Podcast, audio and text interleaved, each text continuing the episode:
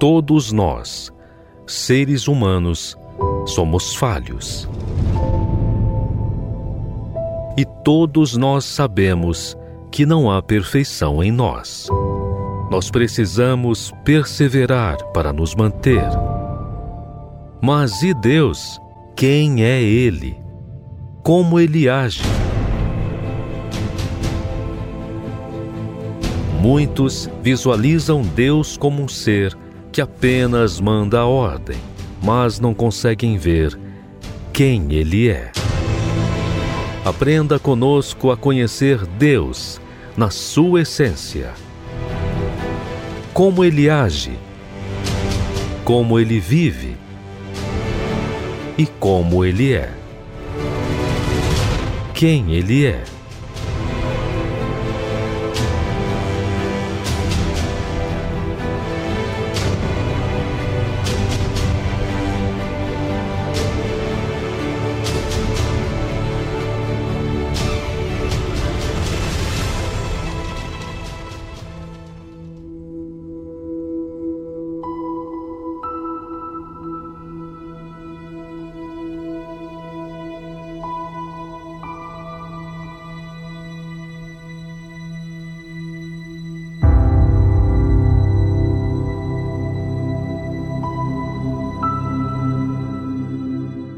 Quem é Deus diante de seres humanos tão falhos? Como ele lida com as nossas imperfeições? Como ele lida com aqueles que ele chama para servir e que falham? Bem, como você já deve ter conhecimento, Deus chamou Abraão para fazer dele uma grande nação.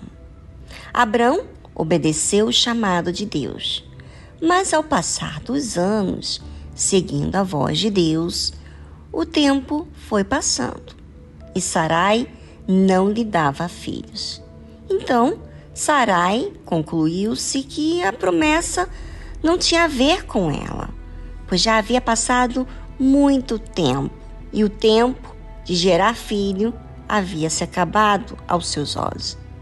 Então, para não ficar frustrada com o tempo, ela deu a sua serva egípcia para Abrão, para que ela gerasse um filho para ela. E assim foi. Aos 86 anos de idade, Abrão, ele tem o seu primeiro filho com a serva dele. Isso quer dizer que após 10 anos de espera, mais ou menos, Sarai entra em uma conclusão de que ela não teria parte desta obra magnífica de Deus feita a Abraão. E Sarai convenceu Abraão. Ele não queria, mas foi convencido pela influência de sua esposa. Sua serva, a qual ele coabitou, quando engravidou, já começou a dar indícios de problemas com Sarai. Começou a desprezar Sarai. Um sinal assim para Sarai do seu grande erro, de querer as coisas ao seu tempo e do seu jeito. Passaram-se anos, Deus sem falar com Abraão. Só depois de 13 anos é que Deus aparece para Abraão.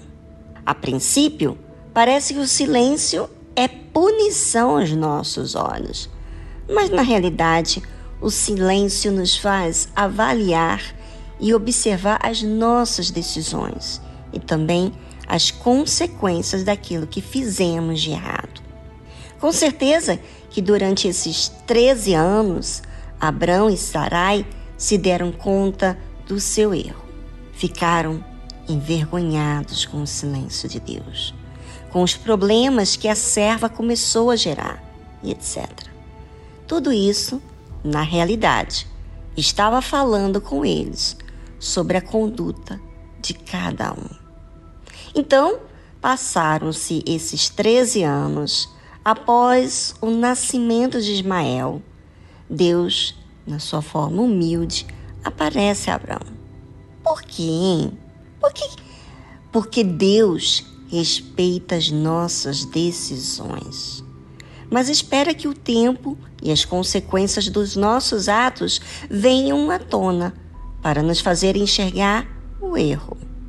Com certeza, Abrão e Sarai estavam quebrantados mediante as consequências que estavam lidando, desde que iniciaram uma decisão de acordo com o seu próprio conceito.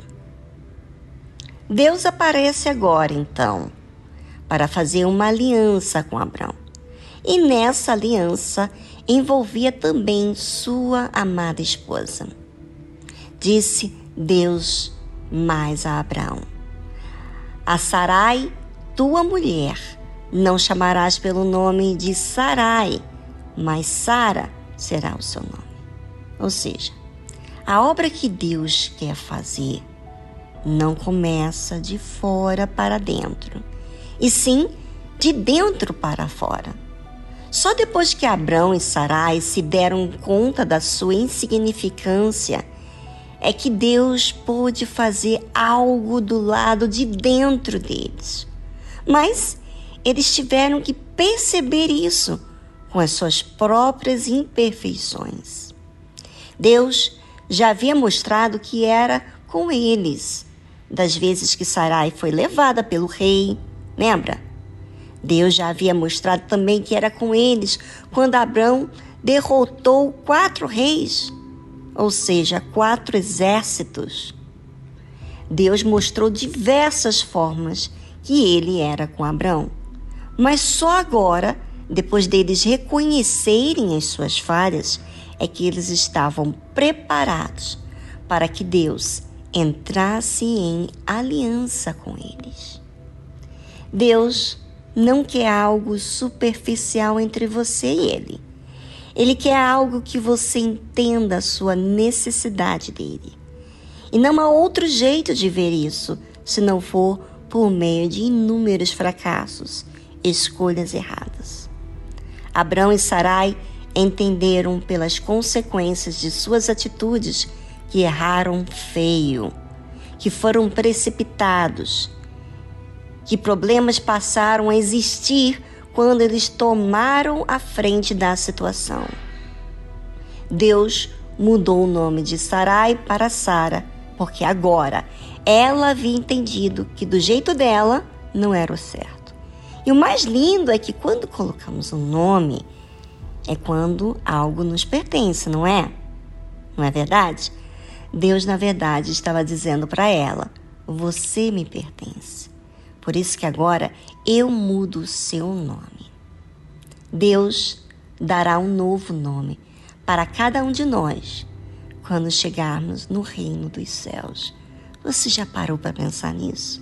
Pois é, mas para chegar até lá, você tem que manter-se fiel, entendendo a sua necessidade dele e mantendo-se fiel à aliança que você fez com ele.